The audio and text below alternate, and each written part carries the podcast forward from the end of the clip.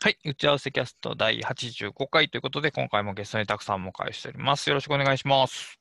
よろしくお願いします。はい。えっ、と、まずライフハックニュースなんですけども、えっ、とね、とうとうね、ワークフローリーで、えっ、と、ハッシュタグに絵文字を含ら 含められるようになったというアップデートがありまして、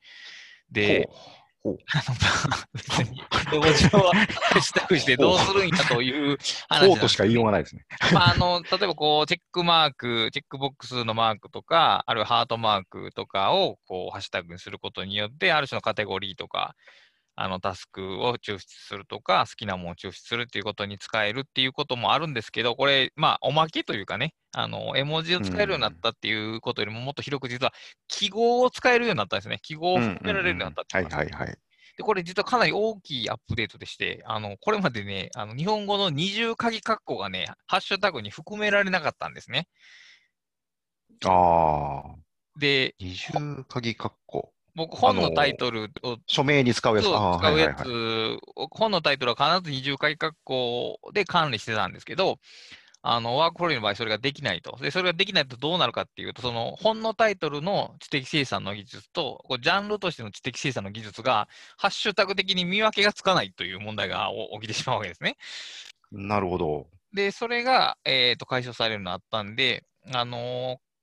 格好的なものをハッシュタグに含める場合、まあ、特にやっぱりその二重解括弧ですね、署名をハッシュタグにしているしたいという方が、それができるようになったっていうのは、ちょっと結構大きいアップデートかなと思っております。はい。はい。で、今日、昨日かな？今日か昨日かたまたま見つけたんですけど、えっ、とね、テイクノーツ、メモであなただけのアウトプットが自然にできるようになるという本が、えっ、とね、10月の14日に日経 BB さんかな？から発売される本なんですけど、まあ、あの、まあ、またこの手の本かと 思ったんですけど、あの、著者の方が日本人じゃなくて外国人の方で、で、よく表紙を見たら、あの、How to take a smart note って書いてあって、あ、あの本やって。それ、あれなんだ。あであの、編集さんの方からもちょっと返信いただいて、まあ、その本の、あの、翻訳やということで、で、僕、まあ、結構あの本気に入ってて、英語で、英語で、英語プラスディープ L って呼んだんですけど、ディープリーで呼んだんですけど、まあ、やっぱりその、完全な訳というわけでもないんで、あの日本語で読めたらいいなとずっと思ってたし、えーさすがにちょっと紹介する際も、この本を読んでくださいって、日本語訳があった方が良かったんで、まあ、それが、えーっと、今月、もうというか14日なんで来週かな来週出るらしいです。はい。それは楽しみです。はい。これ結構ね、僕の中で面白い本だと思ってます。で、もう一個、えーっと、今週見つけたニュースなんですけど、えーっと、20えー10月の29日に、えーっと、情報整理大全シリーズというのが 発行され見るとましたか？飛んできまして、はい金プシさんからかな、なんかニュースのあれが出てたんですけども、で、えっ、と、そこにたくさんの名前も入っているということをはい発表されてたんですけども、はい。えー私の名前も入ってますね。現時点で何かこう、言えることとかっていうのはあるんですかね？えっとね、ちょっとあのーまあそうですね、この情報整理大全シリーズっていうのがなんかこう、シリーズで、えーっと、何、何人か著者が、こう、一人ずつ、えー電子書籍、短めの電子書籍をこう出していくっていうものなんですけど、はいちょっと最終的にどういう形態でどういうふうに出るのかっていうのを、あの、まだきちっと、あの、情報が、えーないので、多分うん。来週ぐらいになると多分 もうちょっとなんかお話できることがあるかもしれないんですけど、どうもね、ちょっと僕あんまりよく分かってないところがあるので、実は。全体のことですね。キンプシさんのニュース発表を一応見ると、10月29日から発売という情報がまずあって、で、今年の10月から、えーと22年の1月まで全7回にわたってお届けする予定ですと書いてあって、えー10月、11月、12月、1月で4ヶ月で全7回なんで、まあだから月によっては2ようですね冊ぐらい出るみたいな感じなんですかね。そうですね。うん。これもだから、か月1とかではないみたいっぽいですね。ううん。んまあ、月2冊っていうのは、その月月の頭に1冊、月の終わりに1冊というよりは、多分ある同じ日に2冊ドーン出てるっていうような感じでしょうね、きっと。新書そうレーベルっぽい。でしょうね。なんかこう、あの、一般的なその出版のうん感覚から言うと。そうなんだとは思うんですけど。バナーを見ると、第あ第1期って書いてますね。第、これ、第1期なんですね。第1期の iPhone 予定やと、うんえーっと、佐々木さんが、えーっとね、タスクシュート成立。で、タクさんがアウトライナーとパーソナルな情報ツール。で、えーっと、のみこさんが、えー情報型に最適なタスク管理の GTD をオムニフォーカスで実践しようというので、ちょっと長いですね。で、えーっと、情報管理ログさんがアウトプット思考法と iPad 手帳術。あーなんか情報管理ログさんはなんか iPad を手帳として使うみたいなことをよくブログらでブログでも書かれてて、その話ですね。ね。はい。で、魚住淳さんが、えーと iPad とノートプラン3で行う情報整理術。これもよくブログで書かれていることですね。で、ちょい焼きさんがオブシディアンでデイリーログをまとめるという話。今のところ出ているのはそれぐらいですかね。であとは点々そうですねでとなってます。けど。うん。うーんこまあ、どれも結構個性的な、個性的な、その人が自分で実践やしてることを紹介するっていうような感じになってるんですかね、これは。そうですね。だから、こういうツール使ってますよっていうのも、まあ、あるんですけど、あのー割にね、こう、ポストエバーノートみたいなことを、あのね意識してるみたいで、全体のその投資テーマとして。ね、まあ、ポストエバーノートとしても別にアンチエバーノートじゃないんですけど、はい。その、まあ、ある時期ね、こう、情報管理、情報整理ってとこう、エバーノートっていう時代が、こう、何年かずっと続いて、まあ、今ちょっと、もうちょっと、こう、ちょっと違う感じになってきていると。エバーノートの位置づけもちょっとだいぶ変わってきてるっていうところもあって、で、まあ、その、この、あれですよね、この2021年のこの今の時点で、こう、自分のそのなんか情報の扱い方というか、情報との向き合い方をどうしていくのかっっていうことを、まあ、その、考えて、まあ、実践している人たちが、えーそれぞれのやり方を語るみたいな、ななんかこう、うん、そういうコンセプトなんだと思います。まあ、それぞれの人が紹介しているツールが違ってて、その辺も面白いですね。うん、そうですね。面白いし、あの、あんまり、こう、全体として、こう、おな、あな、なんて言うんでしょうね。こう一つのことを言おうとしてないというか、それぞれの人がそれぞれのことをやるっていう、それをまあ割にそのまんま出していくっていうところがあるので、あの、それがね、うまい方に転がると面白いなとは思うんですよね。まあ、そうですね。うまいだから、方に転がるとっていうか、うん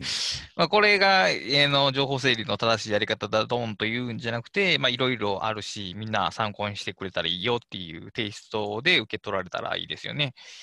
そうですね。で、あと一人一人が自分のその情報との向き合い方を実践するっていう、その、一人一人の自分のやり方っていう感じになると思うんですよね。確かに。うんうんうんそうか。まあ、面白いなと思うのは、まず、オムニフォーカスの解説本ってあんまり日本では見かけないんですけど、はい。まあそれがちょっと発売されるっていうのが結構楽しみで、あと、まあ、ノートプラン3とかも、あのノートプラン3って、まあ、言ったらテキストエディターなんですよね。マークダウンが使えるテキストエディターで。で、それで例えば、10万字の方を書くとなると、まあ、結構難しいところがあるんですが、このぐらいのサイズ感であれば多分出しやすいのかなと。そうなんですよね。うん。だよく言われる、この電子書籍はそんなに長くなくていい。うんうんうんうんうん。特にあのセルフパブリッシングなんかの場合、よく、まあ、倉下さんなんかもそういうことを言ってたと思うんですけど、はい。えーなかなかね、商業出版でそういう規模のものを出すっうんうんうんて難しいじゃないですか。確かに。それをこう、こういう形式で、一つ一つはそんなに長くない、まあ多分ね、1万5千字から2万字ぐらいの規模だと思うんですけど、えーやっぱりフルの書籍にしようとすると、あの、ちょっと厳しいテーマだけど、実は面白いっていうものってあると思うんですよね。はいだからそれを、あの、どういう、例えば商業出版だとどういう形、まあ、ど商業出版というか、まあ、これ、あ一応ぜ、あの、当面電子書籍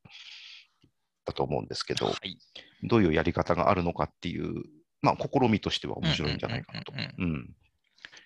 思います。うんこんまあ、その読み手にとってもその、ある程度安くて手早く読めるっていうサイズ感、1万字とか1万5千字っていうのもいいですし、その書き手にとっても、これ僕よく言ってるんですけど、そのブログの2000記事から一気に10万字のジャンプ台はちょっと幅が高すぎるので、うんだから、ね。普段のブログでなんか、えー、4、5記事使って言ってるようなことを、まあ、ちょっと一つまとまって、全体まとまって言ってみるっていうような、まあ、えー階段というか、えー飛び箱というか、いい高さなんじゃないかなというふうにちょっと感じました。そうですね。ううんんはい。で、えーその情報整理大全のツールを見てみると、まあ、基本的にデジタル ツールなわけなんですね。これも。はい。タスクシュートとアウトライナーとオムニフォーカスと iPad と、えーノートプラン3とオブシディアンと、もうガチガチのデジタルツールなんですけど、まあ、今回のテーマは、まあ、アナログ。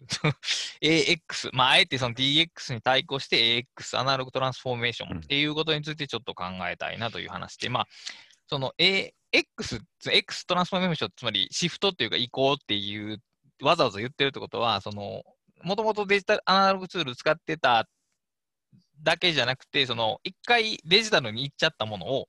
アナログに戻してみよう感っていうのがこの言葉にはちょっとあると思うんですけど、はい。そのまずたくさんはその昔からアナログで今もアナログみたいなずっとアナログでやってるっていうのは何かあります？うーん、そうです。まあ、そもそも、はい。えー僕はアナログ世代なので、そうですね。えーはい。そもそもアナログ世代なんですよ。すねあのはいね、こう、大学生までもうデジタルツールなんかもなかった世代なので。まあ、そもそもアナログ世代なんですけど、で、まあ、その後、そのデジタルツールを使うようになって、まあ、時代がどんどんデジタルになっていくんですけど、やっぱり根本的なアナログ性っていうのはずっと自分の中に残っていて、あの、ひやっぱ、今のそのずっと使ってるアナログツールっていうことで言うと、ね、紙ですね。紙っていうか、プリントアウト。なるほど。うん、やっぱね、文章、ある程度複雑な文章、まあ、あれですよ、そのメールとかはまあ別として、はいはいはいはい。ある程度そのまとまった文章を書くときに、やっぱりプリン、ね、そのエコ的なことを考えるとやめたいなとずっと思ってるんですけど、はい。やっぱりプリントアウトにこう手書きで赤を入れるという行為をせずに終わらせることはまずできない。ので、えーずっと使っている、昔からずっと使っているアナログツールっていうと、まずは紙のプリントアウト。まあ、プリントアウト、ね、紙プリントアウトする前はデジタルなんですけど、逆そのうんに、手書きで直していくっていうことですね。そのアナログ世代から始まって、まあ、そのどこかの段階でデジタルツールが、まあ、広い意味での知的生産のプロセスに入ってきたと思うんですけど、はい一番最初は、えー文章を書く、つまりライティングのそのものですかね、つまりワープロ的なことをデジタル化したのが最初ですかね、やっぱし。そうですね。あのーデジタル化というのも、その、多分今思うデジタル化とは違っ 出るんですよねそうですね、きっとね。えっとね、まあ僕はその要するにワープロ専用機から入っはいはいはい。てるんで、えー、本当最初に買ったワープロは本当あの、画面がこう10行ぐらいしかこう表示 はい。できないんですよね。えー秋葉原の、もう今も忘れないような秋葉原の、えーロケット電機という店が昔、秋葉原にありましてですね、はい。そのエスカレーターの脇にこう展示品処分で叩き売られてたワ ワープロを買ってきたんですけど、あのデジ、だからデジタルにし、デジタルツールに変わったっていう感覚がないんですうよ、多分。そうですね、確かに。なるほど。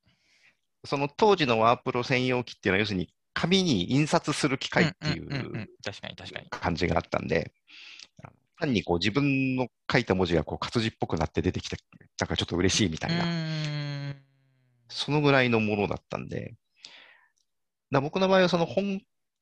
格的にデジタルを、デジタルで書くっていうことを意識するようになったのは、やっぱりそのパソコンを使うようになってっていうよりも、そのワープロ専用機では足りなくなって、ワープロ専用機も2、3台使ったんですけど、はい。足りなくなって、えーこれで足りない人はやっぱりパソコンっていうものが必要なんだよっていうことがまあだんだん分かってきて、で、なおかつ、もうその段階ですでにアウトライナーというものがあるらしいっていうことも分かってきて、なるほど。えーなので、まあ、パソコン、まあ、最初は、M、あの MS-DOS のパソコンだったり、Mac、初期の Mac だったりしたんですけど、はい。そういうのを使うで、いろいろ調べるうちに、まあ、例えばテキストエディターっていうものがあって、えーで、テキストファイルっていうものを、あその、で保存しておくと、こう、すごく柔軟で検索できたりしますよと、まあ、今で、まあ、 grep みたいなこともできるし、っていうことがだんだん分かってきて、えーだから、原稿用紙、紙に書いていったことを画面で再現するだけじゃないっていうことが分かって、その、手ではできなかったことができるっていうことがだんだん感覚的に分かってきたのが、やっぱりそのパソコン使い始めた時ですよね。うーん。うんやっぱテキストエディターを使うように、使うようにっていうか、そういうテキストエディターを使うとこんないいことがあるんだよっていうものに触れる、そういう情報に触れるようになってからですね。それがまあそうかな。だから今言われてる DX も、だから本当はその領域の理解が必要なんですよね、基本的には。そうですね。あの手書きししてるのを、そのワープロ端末機使ったら清書が楽ですよっていうのは全然 DX じゃないんですよ、ね。ない、ないんですよ。アナログな発想ですよね、だから。そう、思考がアナログのままなんですよね。そこはであのデジタルツールを使ってたとしても。も。そのワープロ時代って、ワープロ端専門用端末機で、例えばまあ文章を書くっていうことをするとは思うんですけど、例えばはいメモとかって書いてたりしました、あ書いてましたけど、それはやっぱ紙ですよね。ああ、手帳ですね。うん。まあ、手帳とかノートとか。手帳、け手帳、システム手帳、PDA 的な、その、そっち側の電子化はどうです？そっち側はね、もっと後ですね。もっと後か、なるほど。うんもっと後で、あの、っていうか、その、いわゆる電子手帳っていうのがその頃出てきたんですはいけど、はいはいはい。えーあれはもう本当にこう、なんなんていうかこう、電卓のちょっと良くなったぐらいのものだったんですよ。あの初期の電子手帳っていうのは。はい。あの、もうちょっとするとね、その、後になるとそのザウルスとか、うんうんうんうん。あの手のやつが出てきたんですけど、一番最初の頃の電子手帳っていうのは本当こう、公衆電話で電話をかけるときに電話番号を探すぐらいの役にしか立たなかったんで、なるほどね。うん。だから、デジタルでメモを取るっていうことは、まずできなかったですよね。まあ、そうですね。僕ですらまだちょっと、高校、大学の頃は、ちょっとメモ端末としては考えられなかったですね、やっぱり。うん。だってやっぱりデジタルでメモが取れるようになったのは、いつぐらい、いつぐらいでしょうね。やっぱり2000年代入ってからじゃかないですか。らかな、おそらくはそうですね。メモが取れるように、実用的にメモが取れるようになったのは。一応、その、いわゆるガラケーという呼ばれるものでも、まあ、テキストを残すことはできたんですけど、うんまあその残せるだけみたいなことで、やっぱりある種、ちゃんメモがスムーズに行き来できるようになったのは、ほんまあ、iPhone 以降で、特にクラウドが当たり前になってから、ようやくその頑張って使うというよりは、これ使った方が便利っていうところになってきたのは、そこからですね、きっと。だからそうですよね。2010年とかそのぐらいうん、くらいですね、おそらく。ですよね。そうするとまだそんな10年ちょっとしか歴史ないんですよね。そういう意味では。うん、だからこの辺の技術って、だから、いや、今日も書店行って、ちょっと自分さ、今、またメモ、メモ環境について試行錯誤してるんですけど、メモの本とかノートの本って全部アナログの話なんですよね。で、デジタルメモの使い方みたいなのをちょっと論じてほしいなとか思ってるんですけど、ほぼ見つからないんで、うん、デジタルメモの本ってない、ないか。そう言われてみれば。だからアナログでやってるメモが、その、さっき言ったように、その、けスマートフォンで便利に取れますよ、みたいなのはありますけど、さっき言った DX としてのデジタルメモっていうのが、うんほぼ論じられてないので、うん、そうですよね。だから、メモを取るだけじゃなくて、そのメモをどう後から使うか。で、それ、そこにそのデジタルのメリットをきちんと、うんうんあの、活かしているこやり方が、こう、ちゃんと体系的に論じられたものっていうのは、よくよく考えるとあんまり見たことないですうね。ん、見たことが、うんまあ、例えばこう Mac の標準のメモ帳って便利だよって話はどこでもあるんですけど、でもそれでやってることって言ったら紙のメモ帳を置き換えてるだけの話なので、うん、なんか、まあね、うんそうですね。そうじゃないん、そうじゃないんだよなとずっと思いながらちょっと本屋は歩いてたんですけど、まあ、そう、まあ、そういうことですね。だから、まあ、たくさんの場合は、んその、だいぶ後になってから本格的に、そもそも選択肢がなかったから、それは当然の話なんですけど、うんだいぶ後になってからデジタル化が進んでいったと。そうですね。デジタルに対する気持ちはすごくあっ。たんですけ、ど、あの、現実には使えないっていうことも多かったし、そのね、会社で、かなり最近まで会社でそういう、例えば、あの、デジタルメモツール、まあデジタルメモどころか、携帯電話をお客様の前に取り出すことさえ失礼だみたいなああ、確かに。時代もあったわけですよねその90年代には。確かに。で、デジタルで、その、例えば、あの、カレンダー、僕あの、パームのはい PDA を使ってたので、えーにある時期に。あの、でもそ、それで例えばカレンダーの管理、スケジュールの管理ができるんですけど、はいあれを、その、お客さんの前で出すっていうことは、やっぱりちょっとはばかられてできなかったですよね。2000年ぐらいであっても。だから実質的にはね、使えなかったですよね。うー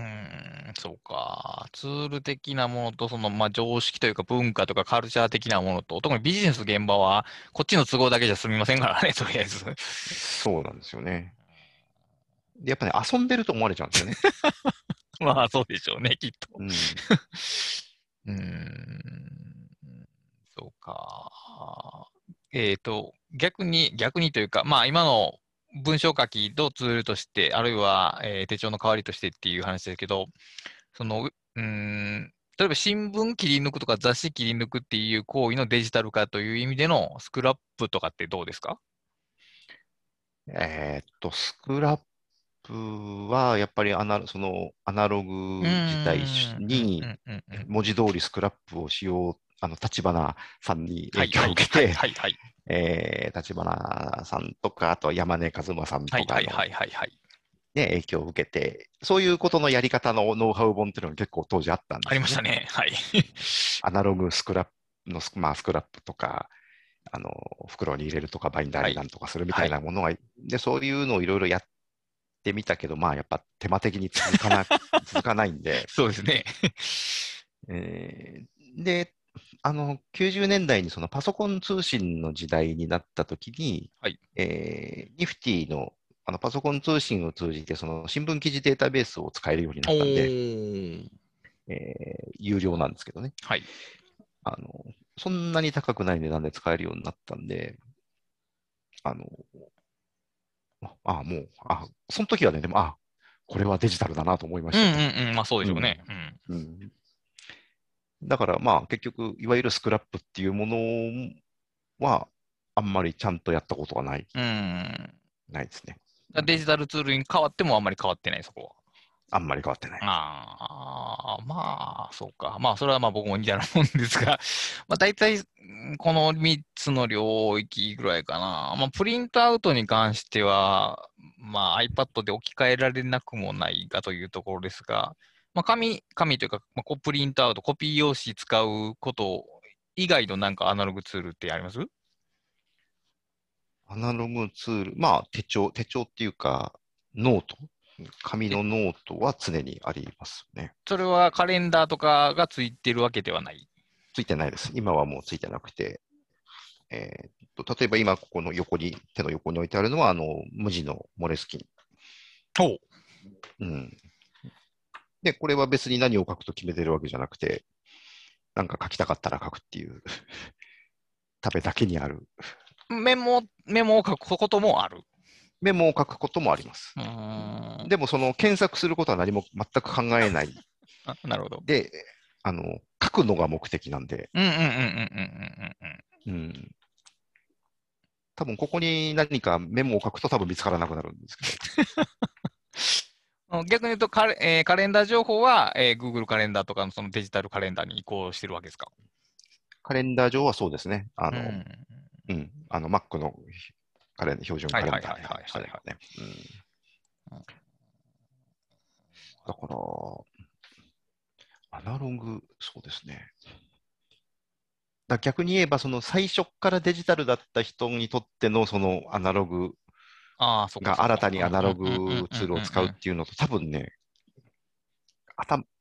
感覚が全く違うとは思いますよ。そうなんでしょうね、きっとね。う ーんえ、倉下さんはどうどうですか、アナログツールって。えっ、とね、とりあえず、 Evernote が始まって以降は、かなり脱アナログを目指してて、脱アナログどころか、脱テキストファイルすら目指してたんで、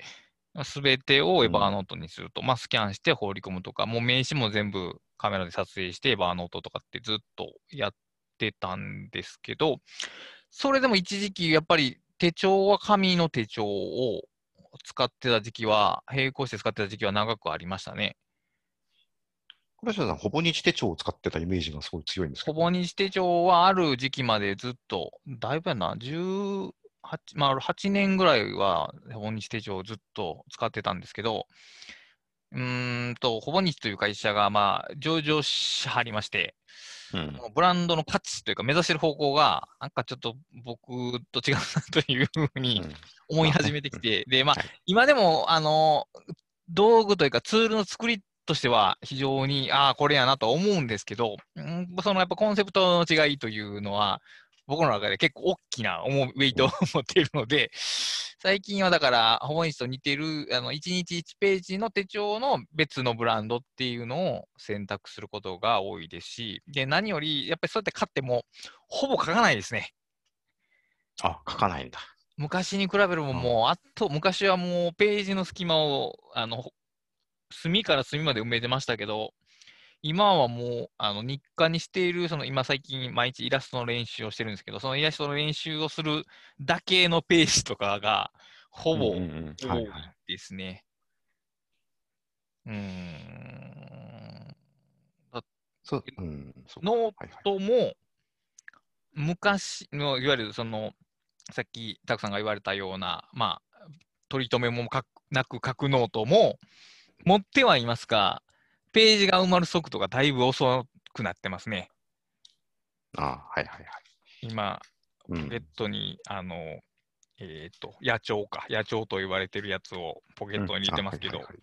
昔はこの野帳の薄さが耐え難かったんですよね。こんなのすぐ使い切ってしまうだろうと思って。うんでも今ちょうどいいぐらいのペースで進んでいくんですよね。うん。うーん。で、まあ、コピー用紙の裏面を使って、まあ、考えをは広げたりとか整理するっていうのは、これはもうほぼずっと通年続けてますし、えっ、と、情報カードはサイズが変わったりして、まあ、出たり入ったりとか、やる時期とやらない時期があるんですけど、えー最終的にはほぼやらなくなって、今はその本を書くときの素材素材集めとか素材整理のために特別的に出出勤する感じで日常使いではなくなっているところですね、うん今のところは。うーん。そうすると、その、例えば結論的に、例えば今一切のアナログツールを使うなと言われたとしたら、はい。今やっている仕事をそのまんまできると思います。デジタルのみで。まあ、出力を3割減とかになってしまうですけど、まあ、できるかできないかというとできるでしょうね、きっと。あ。その3割減になるっていうその部分が多分、その、金下さんにとってのアナログのうん必要性必要性。うんっていうことですよね。もちろんそれ感覚的なものなので、僕はただ単にそのアナログツール、解雇主義を引きずってるだけなのかもしれないですけど、でもやっぱりね、いろいろうん違いがあるというか、一回そのデジタル化をとことん進めて、特にエヴァーノート化をととことん進めて、いで、エヴァーノート以外のツールを使うことによって、初めてデジタルツールの広さっていうんかな、使い勝手の良さっていうんか、やっぱエエヴァーノートってえーっと、一つのツールで全部集まっているよ的便利さはあったんですけども、そのデータそのものの利用方法が、さっき言ったそのグレップでうんちゃらかんちゃらみたいなことができなかったんで、ではい。それを一旦テキストにしたことによって初めて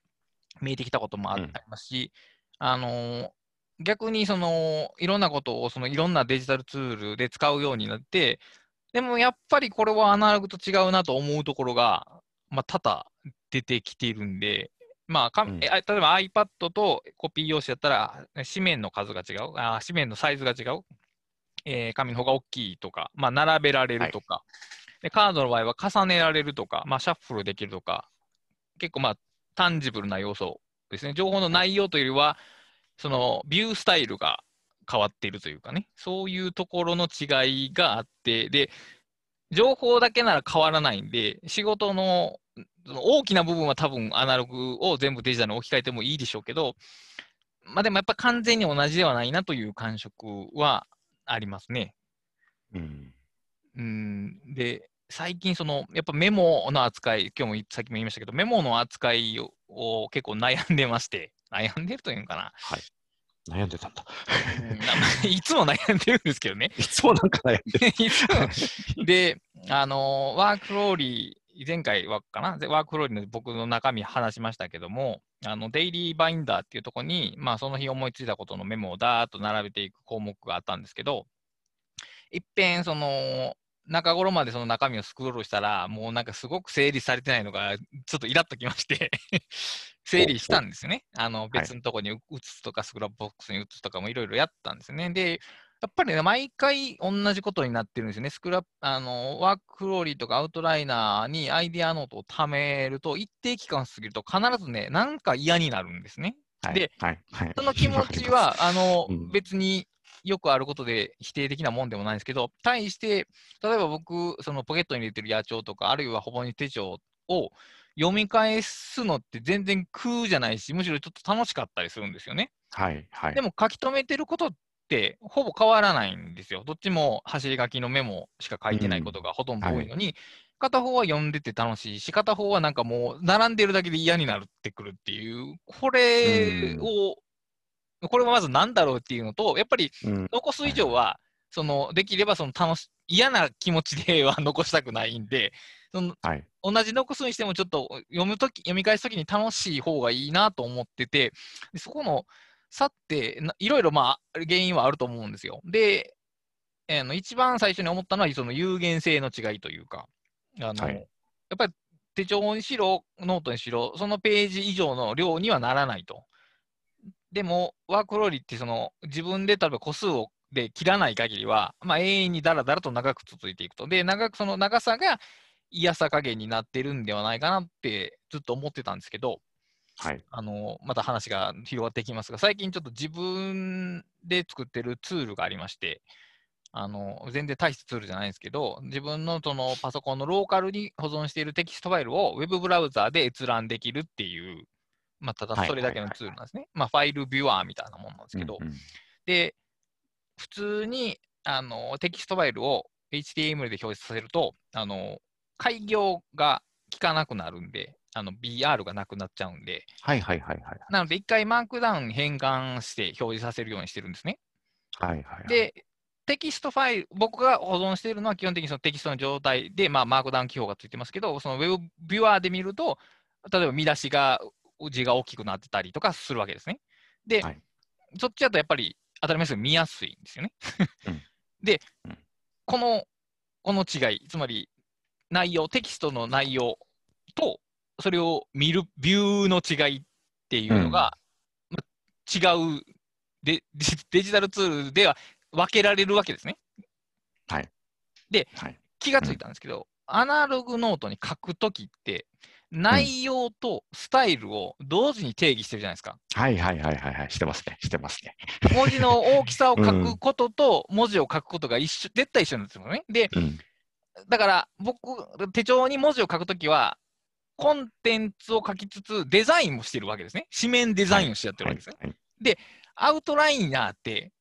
スタイル要素がゼロじゃないですか。まあ、ゼロっていうか、変え変えられないというか。うんはい だからあれ、見、読むためのビュアーになってないんですね、アウトライナーって。なってない。はい。あのアウトライナーを読むという行為に使うことはもちろんできますけど、その目次をコピーして、はいその読む読むという作業を進めていくために使いますけど、アウトライナーというのは読むためのビュアーではないよと。で、ビュアーじゃないから、あのプロセスの最後の段階でワードに持っていって、そこでスタイルを整えるわけですね。はい。そのような作業が 必要やということは逆に言うと、アウトライナーはそれができないと。で、だから見るためのビュアーじゃないものに、そのテキスト情報だけが並んでるから、僕にとってはこれおそらく苦痛なんだろうと。で、逆はいに手帳で書くときは、見やすいようにとかを整えて意識したりとか、重要なものはでかくしたりとかって、その見かけも一緒にセットにしてるから、言ったら、読むに値するものを自分で書いてるわけですね、そこに。はいはいうんだから読みやすいんだって、おそらくそうだろうと思ったんですよ。はい。だから、ここははい。結構違うツールやなっていうのを、ちょっと直近理解したとこですね。あのーちょっと、はい今ね、ものすごい驚いたんですけど、はい、はい、驚 ものすごい驚いたんですけど、はい。もうね、まさにその話を、そうなんですよ。そのね、アウトライナーはは読みにくいってい そうですね。はい。う、そそういう名前の章が今書いてる本にあるんですよ。そうなんや。それね、だからね、あの、それね、すごい大事なことなんうんですよね。多分、はいあのー見返すためには読む、読む形をしてなきゃいけない。そうなんです。はい、はい。そうなんですよ。うんでだから、テキストエディターにしてもアウトライナーにしても、書く、うんうんうんうんうんうん。書くためのそうそうそう。形書くためのモードになってるんですよね。で、それを、まあ、読む、読み返すにし、文章として読み返すにしても、後から利用するにしても、そのままの形で読もうとすると苦痛になるなりますね。うんうん。それは多分ね、ものすごい重要な、あの、僕がその、今書いてるっていうのは、その、文章を書く場面で、その、最終的にこう何回も読み返さなきゃいけないときに読みにくいのは良くないよねっていう話なんで、そのかなり限定してるんですけど、でで僕はそのそこまでしか考えてなかったんですけど、今、倉下さんが言ったのっていうのは、それは実はノート全般に関わる問題だということを今倉下さん言ったわけじゃないですか。そういうわけです。はい。だよなと思って今。別にその文章、ね、書くときのその最終段階で構成するのに読みやすいかどうかっていうだけじゃなく、うんうんうん。ノートっていうのは書くだけじゃなく、後から読まなきゃいけないわけでうん、うんうんそうですね。だからその、そういう場面すべてに関わる、よく考えてみりゃ関わるよなっていうことに今驚いたんですよ。今、説明長くなりました。いやいや、だから、うんこの発見は僕の中では、だから、そのアウトライナーがその何に向いてないのかっていうのが、その時ちょっと分かったというか、だから、読まなくていいもの、買い物リストとかって読まないじゃないですか。読むためのもんじゃないんで、はいそういうのは全然いいんですけど、アイディアメモって読み返す、読んでるんですよね、うんあれって。で、例えば、えっ、と、パスカルのパンセとかも、まあ、ああいう、もうほとんど談笑が並んでるわけですけど、あれはやっぱりはい。読み物になってるわけですよね、そういうのって。はい。でやっぱりその読み物には読み物のスタイルがあると。それはだから、え僕、その本を書く人間は一番よく知っていますけども、最後でそのスタイルを整える作業をしてるからよく分かってますけど、あの普段アナログ手帳で書いてる人は、あのそれを身体的に分かってるはずなんですよね、その文章を書くときに。はい。はいはいでも、デジタルやと途端にそれが忘れられてしまうというか、はい。だからテキストファイルを素直に書いて文字がだらっと並んでて読みにくいっていうのは、これもうほとんど当然のことやなと思ったんですよ。うん。はい。で、例えば、えーマークダウンとかを使うと、その単なテ単なるテキストをウェブページに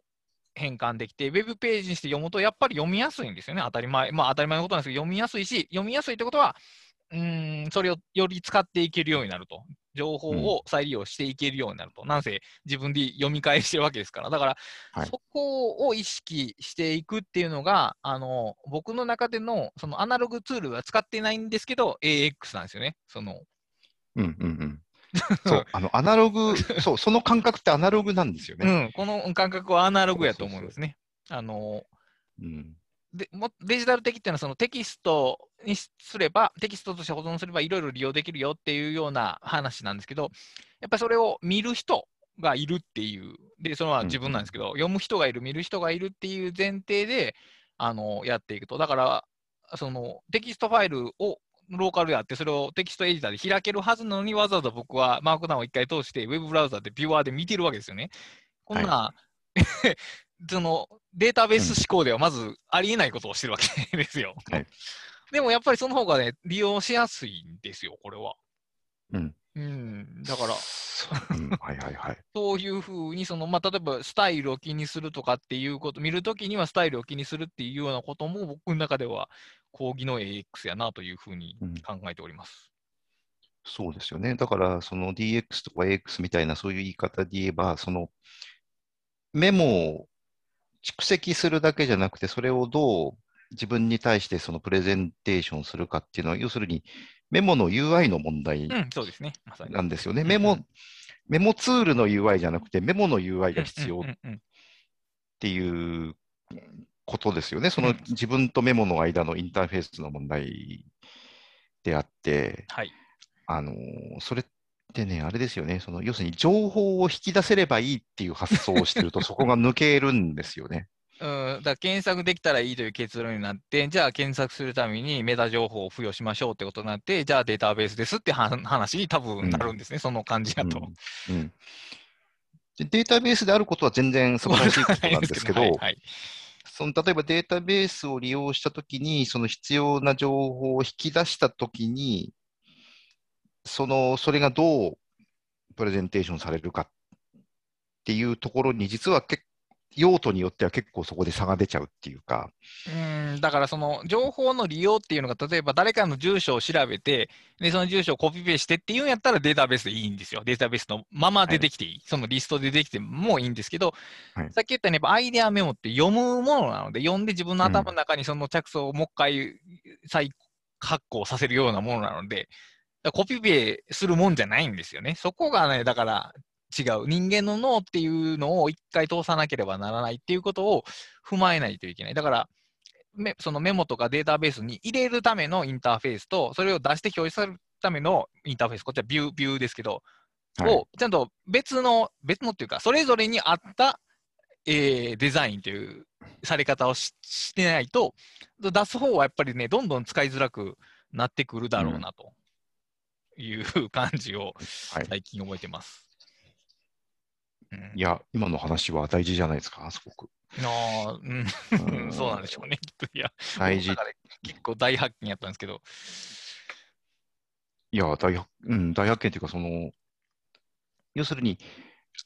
アナログとデジタルっていうときに、まあ、アナログツールっていうと、その紙だ、そういうはい物理うんうん、ツールって思いますけど、その、読むときの読みやすいありよう、あり方みたいなものって、発想としてはやっぱアナログ、だと思いますよね。よねだってそれを判断するのってデジタル的じゃないですからね。も僕らの感覚的なんでアナログ的うんになりますからね、どうしても。しね、こう人によっても違うわけじゃないですか。だから、最適なそのフォントとそのフォントのサイズが決まっているわけじゃないですよね。はいはい多分、うん。自分はこういう見た、こういうのが一番見る気になるんだっていうのは人によって違うし、同じ人だって多分日によって違うかもしれないし。確かに。うん、だから結構それは大事じゃないですかね。で、やっぱりデジタルのメモツールでそこまでこう考慮して作られてるものって、まああるのかもしれないけど、ちょっと僕は知らない、うーん。うん、知らないですね。いや、だから、やっぱその、感覚的なものが重要っていうのは、自分でノートを手書きで書いてるときはよくわかるんです。気持ち悪い書き方をしないはずなんで、その自分にとって。はい、はい。でも、あデジタルツールの場合って、その与えられたものに沿って入力していくしかないんで、気持ち悪かったとしても逆らえないというか、逆らうためにはプログラミングを学ぶ必要があるというか、なので、やっぱりそのデジタルツールの使いづらさというか、どこかデータと距離が空いてしまう感覚っていうのは、やっぱその辺に理由があるのかなと。うん。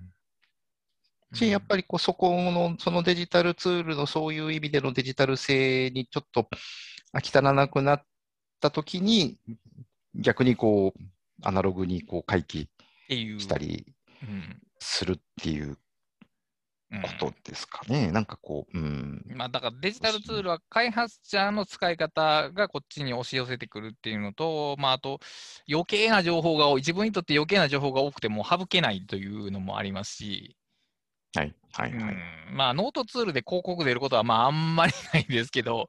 まあそのような不不必要な情報が出てしまうもろもろもあって、わりかしだから、そのノートっていう思考を展開するためにおいて、えーそんなに適切じゃない場合が多いですね。だから、やっぱりアウトラインの中でも、 WorkFlowy がやっぱりそこが飛び抜けててよかって、あの必不必要なものがほぼ表示されないので、はい。最近ちょっとあのポップアップが鬱陶しくなってきたんですが、まあ、ちょっとね、ちょっとね。まあそれもやっぱりあの辺のその余計なものは出さないっていうところはやっぱりいいですけど、やっぱりリストになリストにならざるを得ないっていう問題があって、で、あの頭にバレットもつくし、で、それ以上に行間をいじれないんですよね。いじる場合は全部の行がいじられてしまうんで、はいあれ。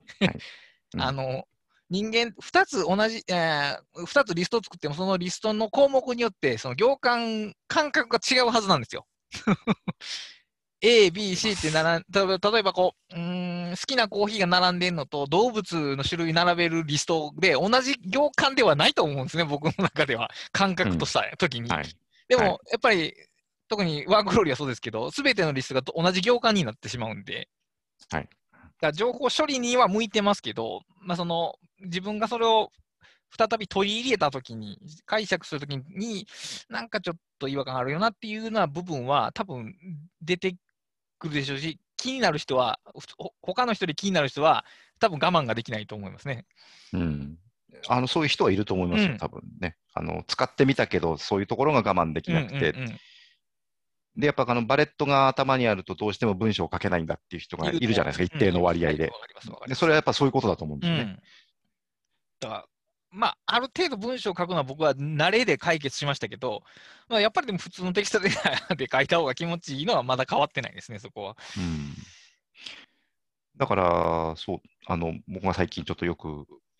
あの、ワードをちゃんと評価するべきだと、はい、はい。よく言うんですけど、その、ワードって、まあ、ワープロ、ワードプロセッサーじゃないですか。はいで、紙の印刷を前提として、こう、書式を整えるはい、はい、はい。ことになってるんで、まあ、そこがすごくこう古臭く見えるわけですよね、その現代ののありようから見ると。はいで、それは確かにその通りで、その紙、しかもまあね、あの会社で開眼する紙みたいなものを想像すると、すごくこうダサく見えるんですけど、はい。あれって、その紙に出す書式を作るものだと思うから古く見えるけど、まあ、実実際古いんですけど、思想としては。はい。あのただあれ、自分が読み返すために読みやすい書式を作るものだと思うと、結構違って見えてくるんですよね。なるほど。あの逆にものす、どんなエディターよりも自由に、えー書式を作れるので、えーまあもちろん、あの、印刷物の紙面を再現しようと思うと無理ですけど、はいあのそれよりもその自分が読読みやすい、しかもこの画面上でそれを再現できるんで、はいえー自分が読みやすい書式を作れて、なおかつ、あの、キー一つでアウトラインモードに戻るっていう、そのあり方っていうのはやっぱりね、あのーちょっと、その特にそのアウトライナーとしての側面を知らない人が思っているよりも随分重要なものだと思うんですよね。で、それもやっぱりそのアナログ的なあり方をそのデジタルに取り入れられるという意味で、うん重要なんだろうなということをなんとかどこかに書こうとしてるんですけど。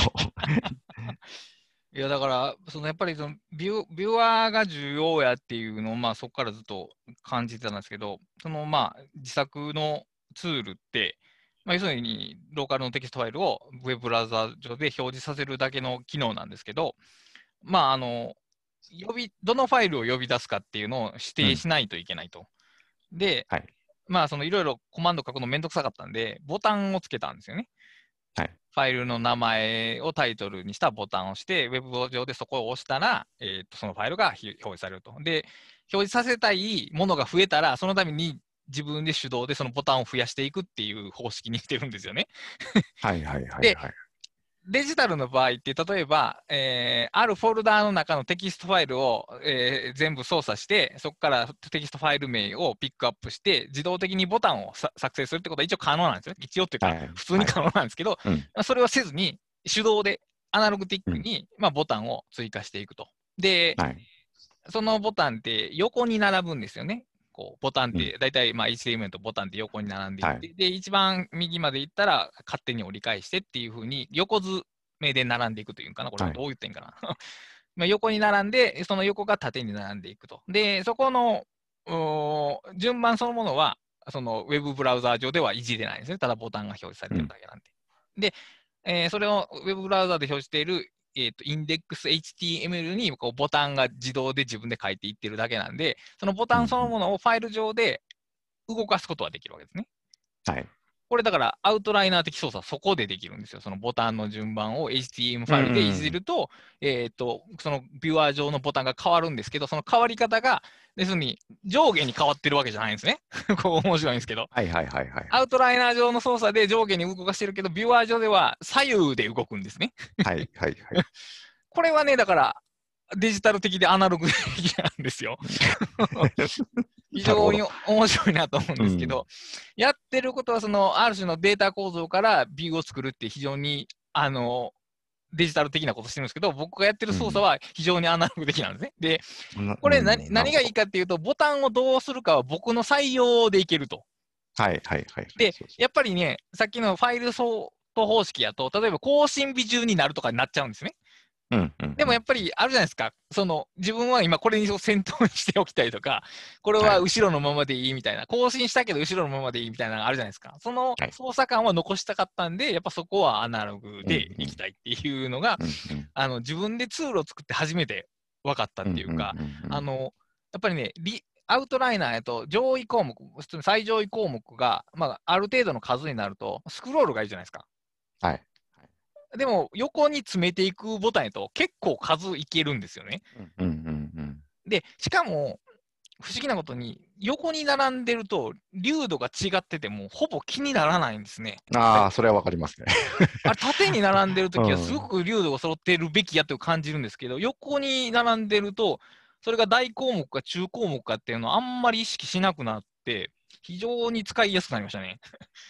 あれ多分ね、縦に並んでるとね、頭が揃うからだと思うんですよ、ね。ということでしょうね。多分ね。僕がやってるボタンは文字幅によって変わるんで、長いタイトルのは長いボタンになってるし、短いタイトルのボタンは短くなってるんで、そろ全然揃ってないんですね、見かけ。タイル上に配置されてるだけなんで。だから、流動感が気にならないのかもしれないですけど、これもだからはな、かなりアナログ的な話ですよね、だから。そうですよね。流度感が気になるっていうのもまさにアナログ的な、あれですよね。何々感。しかもそれが縦に並んでるか横に並んでるかで、その感義が変わってくるっていうのも、これ全く人間的な話で。そうですね。パソコンは知らん、うん、そんなん知らんがなっていう話なんですけど、やっぱり使う僕としては、やっぱりそれは違うものなんで、だから、この横に並ぶっていうのは、結構いけてるなというのをちょっと最近感じてます。うんうんあと、もう一個関連で言うと、その押したらボタンがファイルが読み込むんですけど、ファイルごとにいわゆる CSS っていうスタイルを変えられるので、あの、はい、例えば好きな言葉を引用する引用の、えー、クォートと、まあ、自分の、えーと、ちょっと良さげな言葉を集めたページのクォートは、スタイルが変えられるんですよね。はいはい、でさっきも言ったように、そのスタイルは変えられるってことは、例えば行間も変えられますし、文字の大きさもページごと、読み込むページごとに変えられるんですよ。うん、で、これがノートツールやなってようやく思ったんですよ、はい。そういうもんだろって、ノートって。やっぱり今までのノートツールって、ある書式に従わなければいけないっていう、合わせなければいけないっていうのがあって、で、見出し1ってやったら全部同じスタイルになるんですよね。で、スタイルを変えたら、すべての他のそのスタイルの位置が変わるっていうことになってしまって、そのワードみたいにそのドキュメントを区切ればスタイルも分けられますけど、エヴァーノートのようにその単一の情報ツールの場合って、1個の変更が全部に及ぶんですけど、でも、それはやっぱり変、変というか、デジタルの良さが全然生きてないなっていう感じが、はい、結構してて、で、うん、今まで違和感はあったけど、まあ、どどう、違和感だけがあってどう解決したらいいのかが分からなかったんですけど、最近ようやくそれができるっていうか、うんあのそでそのリスリストによいろんなリストがあって、リストのページもあるんですけど、リストによっても違いますし、あの A のページでは見出し3が、えー、フォント 1.5EM やけど、他別のページではあのフォントサイズが一緒で、ただ太いだけとか。スタイル、同じスタイル使ってても、ページごとに見え方が違うっていう風になってて、でこれも結局僕がそう見見たいからっていうか、そう見えてた方が美しいと感じるからっていう風にスタイルを合わせてるんですけど、うん、うん、こういうことがね、やっぱりね、できてしかるべきやなというしかるべきですね。感じがね、うん。ふつふつとしてます、最近。うん、これ、なんかそういうツールを作る人の、なんか、が聞いてたりしたら面白いなと思うんですけどね。うんうん。一応そのマークダウンをかけるタイプのやつって、あれマークダウン、一回マークダウンを HTML に変感して、それを HTML ビュアーで見てるだけなんで、あれ、実は直に HTML を書いてもいいんですよね。はいはいはい。なので、あの自分で書ける人はあの、スタイルタグっていうのを本文中に書けば、あの僕がやってることはできるんですよ。はいはいはい。ページごとにビューはあのスタイル、文字とかフォントサイズを変えるってことができるんですよ。それをあのほとんどのツールでできるように なってほしいなっていう感じですね。だからこの、そはい、あ、ごめんなさい。はいあの、えーと横向きにボタンを並べるっていうのと、ページごとにスタイルを変えられるっていうのが僕の中での最近のマックスの発明ですね。うん。いや、面白いですね、それ、本当。うん。うんその倉下さんの今の、その、今の言ってたやつって、その CSS はどこに保存してあるんですか？CSS は、その、例えば、うーん、なんやろ。なんか、ただブックマークっていうファイルがあるんですね。ブックマーク .md って書いてるテキストファイルがあるんですけど、うんそこの一番上にスタイルっていうタグを書いて、そこに書いてるんです。普通スタイルって、あの、ヘッダーの中に書くんですよね。はいはいはいとはい。でもあれ、本文、ボディの中に書いてもいいんですよ。で、もう書いちゃうんですね。うんそのスタイルの中は表示されないんで、あの、ビューアーの、ビューアー表示で。はいはいはい。あ、そういうことか。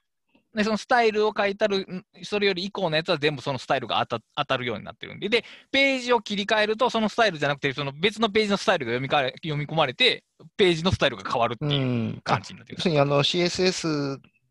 をその別ファイルでどっかに置いてるわけじゃなくじゃなくてて、その一つ一つのファイルに書書いてるわけそうです。あだからあ、まあシンプル。あの一番簡単な管理方法ですし、で、まあ、これでいいようなと、やっぱ CSS の正しい使い方ではないんですけど、これは。うん。でも、やっぱりさっき言ったように、い引用タグの、うん、見え方って、コンテキストごとに違って叱るべきなので、はいで、やっぱ違えてほしいというか、うんうん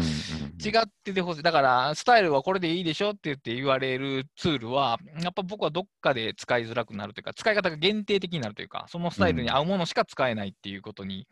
なってしまうのではないかなと。でね、そのうち気分飽きてきて気分が変わったら変え自分で変えられるわけですよね、そのそういうことです見た目をね。うん。多分そのうち飽きると思うんですよね。最初に決めた見た目に。うん。うん。面白いですね。うん。うんだからまあ、まあその AX と言いながら基本的にデジタルツールを使ってはいるんですけど、発想が結構アナログティックというか、あの、ビューのことも気にして作るっていうことを結構最近やってますね。うん。うん。アナログ的に使うデジタルツールですよね。うん。あの、まあ、ん別の言い方すると、手間をかけるデジタルっていう言い方もうんどっかでしたんですけども、まあ、その、アウトライナーを使うときもそうなんですけど、やっぱちょっと手間がいるじゃないですか、ソートがないので。はいでもやっぱそれの意味ってあるよなっていうのは、あのうんじその表示させるボタンを自分で増やさなければならないとか、消すときも自分で消さなければならないっていうことの意味があるよなと、うんちょっと思いますね。うん。そうですね。うん。うん、だからこう、スクラップボックスの場合って、あのページがなんとか順に勝手にソートされるんですけど、それとは別にピンっていうのがあって、あのピンを指定したものは、えー、と勝手に固定されるんで、固定されて、はい。ソート順とは別の順番がそこで確立するわけですけど、うん。だから僕の場合は、えー、と逆にピンがデフォルト、うん。ピンすることがデフォルトになってて、並べ替えたい場合は自分で手動で並べ替えるかないっていう形やから、スクラップボックスは逆の発想ですけど、あのーなんていうんかな、例えば、えー、2021年10月に買った本リストみたいなのがあるんですね、ファイルの1個に。で、はいこれはだから、置いある時期までは絶対置いときたいけど、ある時期になったらいらんっていうようなものじゃないですか。うんはい。で、そういうのはやっぱりある程度コ、コピンが前提であってほしいし、で、うん。自分がそこにそれを置いているということの、うん、意味というかお、お前はこれを管理するんだよっていうメッセージを外向き、お自分内向きに 自分に伝えているというか、うんうんうんだから、なんやろな、自動更新、順番の自動更新は便利は便利なんですけど、うんなんか、そのいわゆるセルフマネジメントっていうとちょっと言葉が硬いですけど、まあ、僕の中で今最近それセルフコミュニケーションって呼んでるんですけど、自己対話としては、やっぱりその自動で更新されるのはちょっと弱いなっていうふうに、うん。これ作ってみて思いましたね。うん。いや、その通りだと思いますよ。うん。うん。だ前もなんかちらっと出ましたけど、やっぱその C, C 性の重要性というんんんんか、そうですね。うん。あの、別に基準、その、ソートキーがどうとかじゃなくて、はい。いや、俺はこれをここに置きたいんだっていうもののことの重要性というか、それはもうちょっとこう、なんていうか、強調されてもいいのかもしれないですよね。うーん。でこの辺もやっぱりそのデジタルツールとどう付き合うのかっていう、やっぱりどんどんうーんデータ、データをいかに扱うのかっていう、データに合わせる形でユーザーがそれに使い方を寄り添っていくっていうのが結構多かったと思うんですけど、やっぱりユーザー側にもうちょっと引き戻したいですし、そうするとやっぱり、うん、作る側としては管理がめんどくさくなるんですよね、これ、やっぱり。そうでしょうね。うんそうでしょうね。僕はその個人ユースで自分の使うためだけにカスタマイズできるから、まあ、できてるわけですけど、でもまあ、言ったら、それがパーソナルコンピューターの役割ではないかと思うので、うん あの別に僕、職業的プログラマーじゃなくても書ける程度のコードでそれが実現できてるんで、あのパソコンの可能性はそこにあるわけですけど、うんまあだからツールが、ツール開発者が親切に与えてくれてすぎてるという 面もまああるのかないのかはちょっとわからないですが。うんまあ多分ね、パソコンのその一番最初の期限まで遡れば、本来はそういうものだったはずうん。ですよね。うん、だからまあね、こう自分が作れると。そう自分が作れる上に、しかも、あの、プログラム書くときってアルゴリズムの設計をするのと、さっき言ったその画面にどう表示させるかっていうビューの設計もしなければならないんですよ。で、それが結構、ウィ例えば普通のウィンドウをサイズを指定して表示するっていうのだけでも結構めんどくさいんですね、本来は。うんはい。はいでも僕らはね、ウェブブラウザを使えるので、ウェブブラウザってすごい高性能のビュアーなんですよ。はい。はい。はい。しかも、その既存の知識っていうか、ブログじ、ブロガーで学んだ知識、HTML とうん。え CSS で、そのビュアーが欠けてしまうので、うん。だから、もう HTML をやってる人は、そのじ自分アプリ開発の半歩ぐらいはもう知識持ってるんですよね、実は。確かに。あとはその JavaScript が書ければ、書けさえすればまあ作れる、そこがちょっとね、ここ一段階 あるまあ が、遠いとは遠いはあります。でも、ゼロからその全てを学びましょうというよりは、はるかに簡単ですし、あのデータベースっていうのをデータの保存に使わなければもっと楽になるんですよ。はいデータベースを使うための言語も本来は学ぶ必要があるんですけど、はい。保存しを僕みたいにテキストファイルとプラス MD にすれば、あの情報管理ってできてしまうんですよね。うん。うんで1万も2万も別に扱おうとしてるわけではないので、このうんこの場合は。はい。うん、だから結構身近というか、で、そういうカスタマイズ性って、まあ、そのデジタルの良さであり、実はアナログツールの面白さでもあったはずなんですよね、このカスタマイズっていうのは。はい。うん、だからそこに立ち戻る時なんかなっていうのが、まあ一つあったのと、あと、一時期さっき言ったその本書くときに情報カード使ってるっていう話をしましたけど、今はい書いてる本の情報カードを、まあ何枚ぐらいかな、150枚とかぐらいかな、をスクラップボックスにね、転記したんですよ。俺をデジタル化できないと思うかなと思って。うんで、うん転記自体はしたんですけど、あのね、やっぱりね、見ないです。あの、見ないという結論に 達してしまいました。あの結論に達するまでに150枚の研究が必要だったわけです。それが分かったのはいいんですけど、うんあの、カードボックスをカードを机の上に置いとくと当然見るんですけど、スクラップボックスの場合ってやっぱりリンク踏んでそこに行くっていう作業が必要になってきて、なんかよほど強い動機がない限りはあんまり覗きに行かないなっていうことになったんで、うんあの、特に思うんですけど、カードをスクラップボックス転記して、スクラップボックス上で、例えばその説明を書いていると、なんかもうこれええかっていう 本書かなくていいんじゃないみたいな気になるんですよね。ああの、あ。その、あこれ全部ある程度書いて、これを例えばパブリックなぼ場所に公開した方が、うん。むしろ使いやすいんじゃないかみたいな気持ちになってきて、うんうんはいはいはい。だからあんまり向いその方向性が合ってないなと、ちょっと最近本を書くあれには向いてないのかもししてない れないのかもしれないなと思って、やっぱりそこはやっぱりアナログのその重みがあって目の前にあるカードの方があもしかしたらいいんじゃないかっていうのが、これはもう純然たる AX ですね。えそうですね。うんうん面白いな、でもな。うんまあこういろいいろいろデジタルとかアナログが行ったり来たりして、ししかもツールもいろいろ行ったり来たりして、なんか最適の形に落ち着こうと しているところです。うん。僕ちょっとね、その、ごめんなさいね、今一個だけ今、さっき思い出したんですけど、はい。あのービュー、ビューアーの話をあったじゃないですか、で、テキストファイルとか、マークダウンで書いたものを、その、どういうふうに表示するのかっていう話だっはい。たんですけど、僕、それ聞いてて思い出したのが、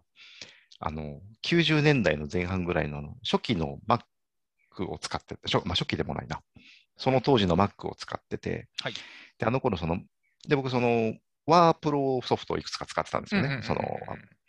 で、えっ、と、当時の Easy ワードと、はいえーナイサス、ナイサスライタ知らないー。な。あ当時、はいナイサス、えっ、とね、当時日本ではソロライターっていう名前だったんですけど、えー結構高機能なエディター的なワワープロがあって、まあ、その2種類のワープロを使ってたんですよ。で、面白かったのは、あの、当然、ワープロだから書式を設定できるわけですよね。細かくこうフォントも書式も設定できるんですけど、その両方とも面白かったのは、あの、テキストエディターでそのワープロのファイルを開くと、テキストファイルとして開くんですよ。あ要するに文字情報だけを何もしなくても取り出せるー、はいはいはいはい。あの当時のその Mac のファイルの保存の仕方が、この、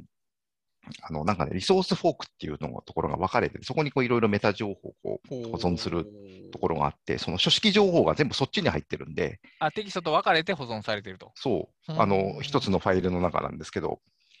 なので、その、それを読めないエディターで開くと、単純にそのテキスト部分だけが開く。はいはいはいはいはいはいはい。そういう面白い性質があって、なんで、それが何ができるかっていうと、ワープロで書式をガチガチに設定してこうやってるのにグレップできるんですよね。ああ、なるほどね。で、普通に、その、その検索されて上がってきたのはこう同じフォントでこうダーッとこうフォントで並んでるんですけど、まあ、そこから開くとわそのわあのテキストエディターが開いて、そのテキストとして開くんですうよ。ん。だから、その見た目の、見た目を整えた、整えたファイルとして作ったものが、テキストデータとしてこう利用できるっていううん。あのことに、別にそう意図したんじゃなくて、単にそうなってたんですよね、その最初から。で、僕、その使い勝手が結構実は忘れられなくて、あのそうすると結局、さっきのビューを整える話と逆なんですよね。はいはいはいはいはい。ビュー、ビュー、もともと見た目を重視して作ったものがテキストデータとして扱えるっていう なるほど、話なのでなるほど。ね、その、実はいまだにその環境を懐かしく思ってるという。話でした。うーん、そうか。あれでね、なんかね、そその当時の卒論とか、修論とか、なんかそういうののやってた頃にその環境だったんですけど、結構便利でしたね、あれ。うーん、なんかそれは確かに便利そうですね。だから、でも分かれている方が合理的ですよね。今も HTML は普通に CSS と HTML 分かれてますけども、うん。リッチテキストだって分かれてくれたって別にいいですけど、多分普通にバイナルデータとして保存されてるから、テキスト情報だけ抜き出すのは多分無理でしょうね、きっと。そうなんですよね。ただやっぱあんま複雑なことができなかっうーん。たのか、そその、あの、その両ワープロソフトとも、後に、あの、一般的な方、そのデータの保存の方法に、要するに、あの、テキストファイルとしては開けなくなっちゃったうか。うーんで、ん、そうか。多分結構無理をしてたんだと思うんですよまあそうでしょうね。おそらくうんそれはそうやと思います。でもうんそれができたらいいな、と今でも思うんですよね。うー。うんん。まあだからそうか、編集、じゃあ書き込むときとかに、でまあ自分が入力するときとかに、がどっちがいいか、リッチであった方がいいのか、プレーンであった方がいいのかっていうのは、まあ個人の差があるとは思うんですが、僕はまあどっちかっていうと入力はプレーンでやりたいと。うん。でもやっぱそれ見返すとき、プレーンやと辛いなっていうので、うん一回変換して見せてる。でもまあ、逆にリッチで作ってテキストで扱えてもいい。だから、こういう本当の意味でのデータの二重的な利用っていうのがデジタルの良さですよね、本来は。だと思うんですよね。うんうん、そうか。うん、まあ、この辺はね、こう結構、まあ、難しいというか、まあ、そのメモって読むもんだったんだっていう まあ、当たり前のことかもしれない。メモって読み物だったんだっていう、なんか一つの発見で、そこからまあ、いろいろガラガラ変わってきてうんるところですけど、まあ、やっぱり人間が使うもの、最終的にそのデータを別のでアプリに渡してどうこうとか言うんじゃなくて、人間が読んで使うものっていうところの理解って、まあ必要ですよね、きっと。必要ですね。うーん。うーん。でもね、人が読むためには読みたくなる形になっていなきゃいけないっていうのは結構重要だと思いますね。うーん。これはでも確かに心、地いいというか。まあだって本買うときテキストファイル渡されても困りますからね。困りますよね。うんうん そう組むあの組むっていう、ページを組むっていうことが本のあの付加価値であることはもう間違いない話なので。うん。しね、あの内容とは別に、その活字の組み方が好きな本ってあるじゃないですか。ええああります、あります。この、この、あ、うんこの本のこの感じいいなっていうのありますよね。はい。うん、そう、だから僕もアイディア、テキストの間メモをあまりにも読み返さないんで、その、その期間ごとにその PDF にしてやろうとちょっと思ってたことが、時期があったんですよ。うんうん。はいはい。でもね、やっぱり手間すぎて無理でしたね。そんうんあの、PDF 作るのも手間ですし、そう作った PDF を読むのも手間なんですよ、PDF って。うん あ今はちょっとマシかな。でも昔のあまあそうですよね。iPhone うんの 3G とかの時代ではとてもそんなことはできなかったですけど、今はまあもっと全然簡単ですけど、でも、でもその頃からちょっと読むっていうことは意識してたんですけど、やっぱ実現できてなかった。今はだから普通にテ自分で書くときはテキストファイルでよくて、表示されるときにうまくなっているっていう役割分担が、まあ、できているのがよろしいんでしょうね、これ。うんうんまあ、そんなもんかな。アナログツールももあれば、もう、本当にもう iPad を買って、だいぶ、その、実際に書く量が減ってる。まあ、アナログで書く、iPad で書くのもアナログなのかもしれないですが、うん まあ、減りましたね。うん。まあね、そのアナログの感触を再現できるくらい、そのデジタルのツデジデジタルツールの性能が上がったということなのかもしれないですけど。まあそうですね、iPad、特に iPencil 2は、あの書き心地そのものは、あもうペンと遜色ないと言えますけど、でもね、例えば、あのー、なんでもいいですけど、その、野鳥とかに、まあ僕今、野鳥にさせてるのこれユニボール1かな、ね、書くと、まあペンのインクが紙にこう染み込んでいく、あの感覚は、まあ、絶対に iPad では。ないので、で。あのーまあ、ただの、なんですか、快不快の話であって、あの、便利、不便で言えばもう iPad プラスペンシル2が圧倒的優位なんですけど、そこだけでは収まらんよなとは思いますね。あのそうですよね。うん。特にあの書き心地が変わらないって快適やけど、ずっと同じ書き心地じゃないですか。まあ、はい。その、はい。フィルムを変えたら変わりますけど、でも、ペンはもっと簡単に変わるんで、うんうん。ペンを持ち帰っただけで書き心地って変わっていくし、変わりますね。うん。その、良い、良いか悪いかの変化じゃなくて、その、スラスラ方向に行くとか、カリカリ方向に行くとかっていう、うんはい良さの中でのこのスペクトラムがあるというか、はい。はいなので、だから、うん、こういう行為を楽しむっていう時に見た時に、やっぱり iPad はそういう道具ではないなというのは思いますね。うん。なるほどねう。ん。うんあちなみに、新聞とかってどう取ってあります？紙のあ、撮ってないです。デデジタルの購読してるのとかってあります？えーっと、一時期してましたけども、今やし、ああ、えーっとね。あ、今してないですね。全部やめちゃったので、えーっと、新聞の購読もしてないですね。なんか雑誌定期購読されてるのとかってあります？雑誌、紙の雑誌紙雑誌。いないです。あー本を買うときは紙の本派でしたよね、確か。えーっと、そうですね。紙で入手できるものは紙、うんいいもしくはすごく気に入ったら両方とかっていうのもおー稀に、稀にありますけど。うん。アナログ、アナログ人間なんですよね、これ本当に。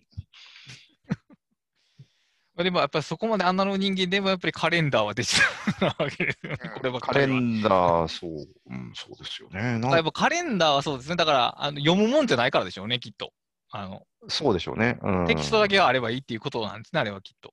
うん。まあ、あと、その、もう、この、なんて言うんでしょう、手帳とペンをはい持って歩いて、その、出すっていうことの面倒さの方が、もう、勝っちゃってて。あーやっぱりその、カレンダーは、こう、なんかこう、書き心地を楽しむほど書かないじゃないですか、こう、確か細に。かいし。そうですね。なんか手書きの楽しみもないんで。で、こうね、こう忘れたりするのも嫌だし。そうするとやっぱりこう、まあね、けああのスマホ持ってないってことはまあないので、なるほどね。まあデジタルになりましたうーんね。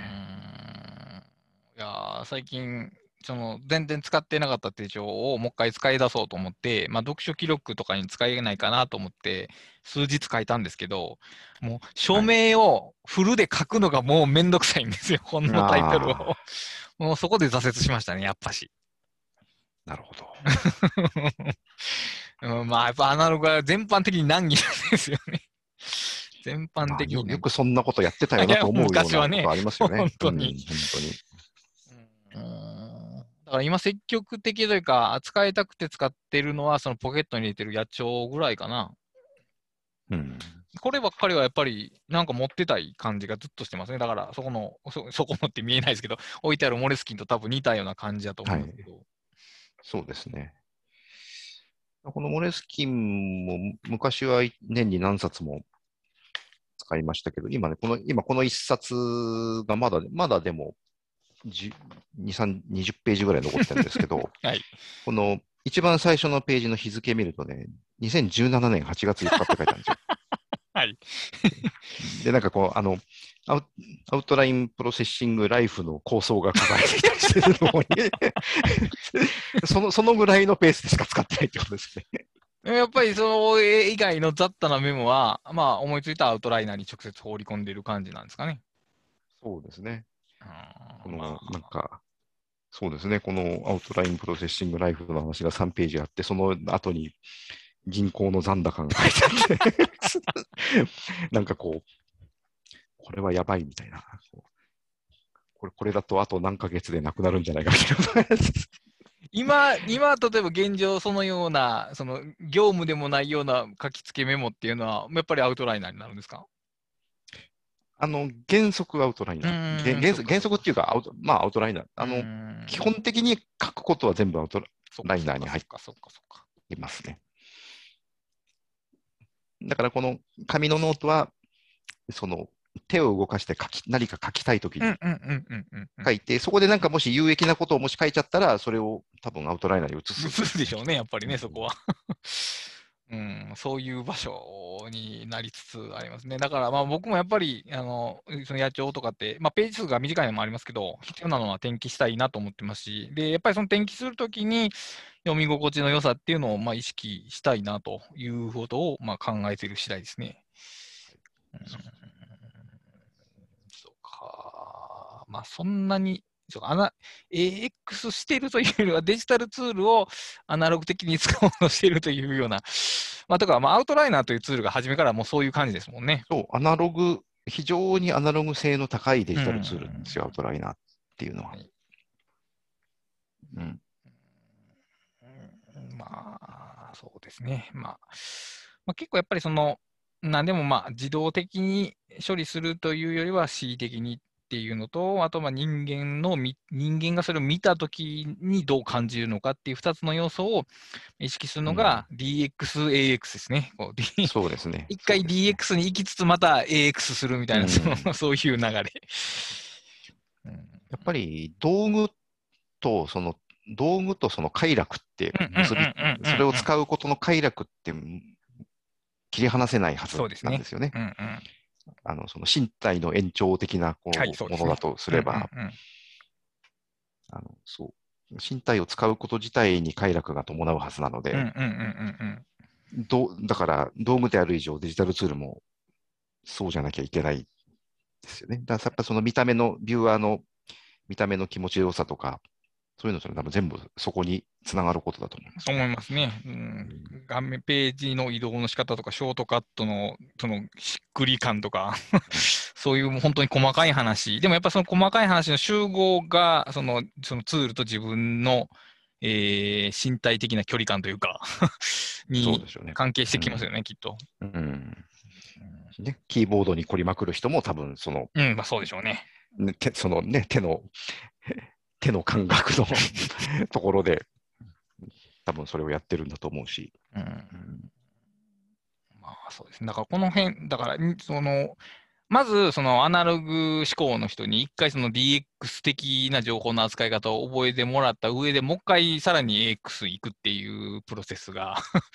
でもやっうんやっぱ DX の思考は必要ですよね、やっぱり。それはもう必要、ももちろんそれは必要だと思います。やっぱりそこからさらにその個人個人個人が使うツールとしてもう一回捉え直すっていう、うんその段階で認識したら、まあでも、そういう話は多分現代では早すぎる とは思うんですけど まだ DX すらこう浸透してない感じなんで。そうですね。でも DX、デジタルを通さないとわからないことってありますもんね。ありますね、確かに。一回通ってこないと。うんうんうんうんうん確かに、それはそうですね。そうじゃないと単なるあの昔のままのアナログになっちゃうので。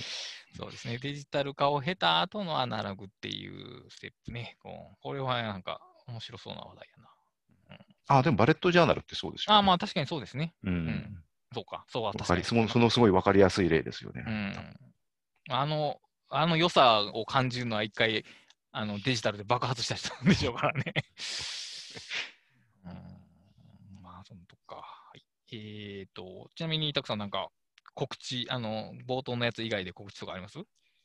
告知、えーと、特に、あ、えーと、あ、そうだ、一個あった。明日、明えーとですね、たてがみさんの、はいはいはいはいはい。たてがみさんと一緒に、えーと、ライティングの哲学オンライン読書会というのを、はい。えーたやるんですが、えーと、なんかね、今朝ぐらいの時点ではまだ残りの席があったみたいなんです。けど、ちょっと今あるのかどうかちょっと今わかんないんですけど、それは、えっ、と、どえー。オンライン、なんかどっかズームとかなんかでっていうことですかね？えーと、そうですね、ズームじゃなくて、えっと、た多分 Google Meet かなんかを使って、えー無料で、えーオンライン、えーライティングの哲学オンライン読書会と銘打っていながら、主にアウトライナーの話をすると、竹上さんが言ってました。あの、まあ、あの、話をしつつ、えー参加者の方とも、なんかこう、質疑とかもあるという感じでやるようなので、えー明日の、明日の18時半から18時半から9時半まで。ですはい。ね、ちょっと、うん、ちょっとごめんなさい、ざ残席が今あるのかどうかちょっとあと、見わからないんですがあと2ありましたね。おいいや、あ、昨日1だったから1人減ったんですね、あ。あ、そう、まだ2名あるみたいなので、あの、詳細は、たてがみさんの、え Twitter アカウントかツイなんかをッターを見てもらうのがはい一番早いですかね。はい。一応、まあ、概要欄のページのリンクにリンクを貼っておくんで、それを気になる方は踏んでください。はい。はいえっ、と、てか、たてがみさんとアウトライナーの話をされるのは、多分初めてじゃないですか？初めてですね。うん。うん。うん。それは、でも、たはい。そう。そう。あの、まあ、明日その話あると思いますけど、はいたてがみさんは昔アウトライナーの本、本。アウトライナーの本があったの、の何人かで共著でアウトライナーの本をか書いたというはい。人なので、立上さんは。はい実はものすごい昔からアウトライナーを使ってるんですよね。最近あんまり使ってないって言ましたけど。まあでも、あの、そう、僕なん僕が本屋さんで働いてる時にその本が入ったまたま入ってきて、へえう。ん、で、自分で買って帰ったんですけど。で、そう、で、後に、あの、たたてがみさんがこう手帳本で有名になったときに、あの、それを、うんまあ、僕読んで、ああ、たてがみさんっていう人は手帳の人なんだなと思ってて、ふふとそのアウトライナーの本を読み返したら、たてがみさんああ、そういうことか。なるほど。大変びっくりしたという。なるほど。はい。まあ、締め切りがいつかは分かりませんが、多分直前までイベント参加できると思うんで、明日暇な方は、まあ、覗いてみてください。というわけで、えーっと、今回の、えーと、感想ですが、あのまあ、アナログツール アナログツールどう使ってるねんっていう話はまあ別にいいんですけど、デジタルツールのこの辺が気に食わんみたいな話があれば、あのぜひ、えーっと、ハッシュタグ打ち合わせキャスト、ひらがなで打ち合わせアルファベットでキャストまでいただければ、クラスターがチェックしたいと思います。はい。というわけで、今回はこれまでにしたいと思います。お疲れ様でした。お疲れ様でした。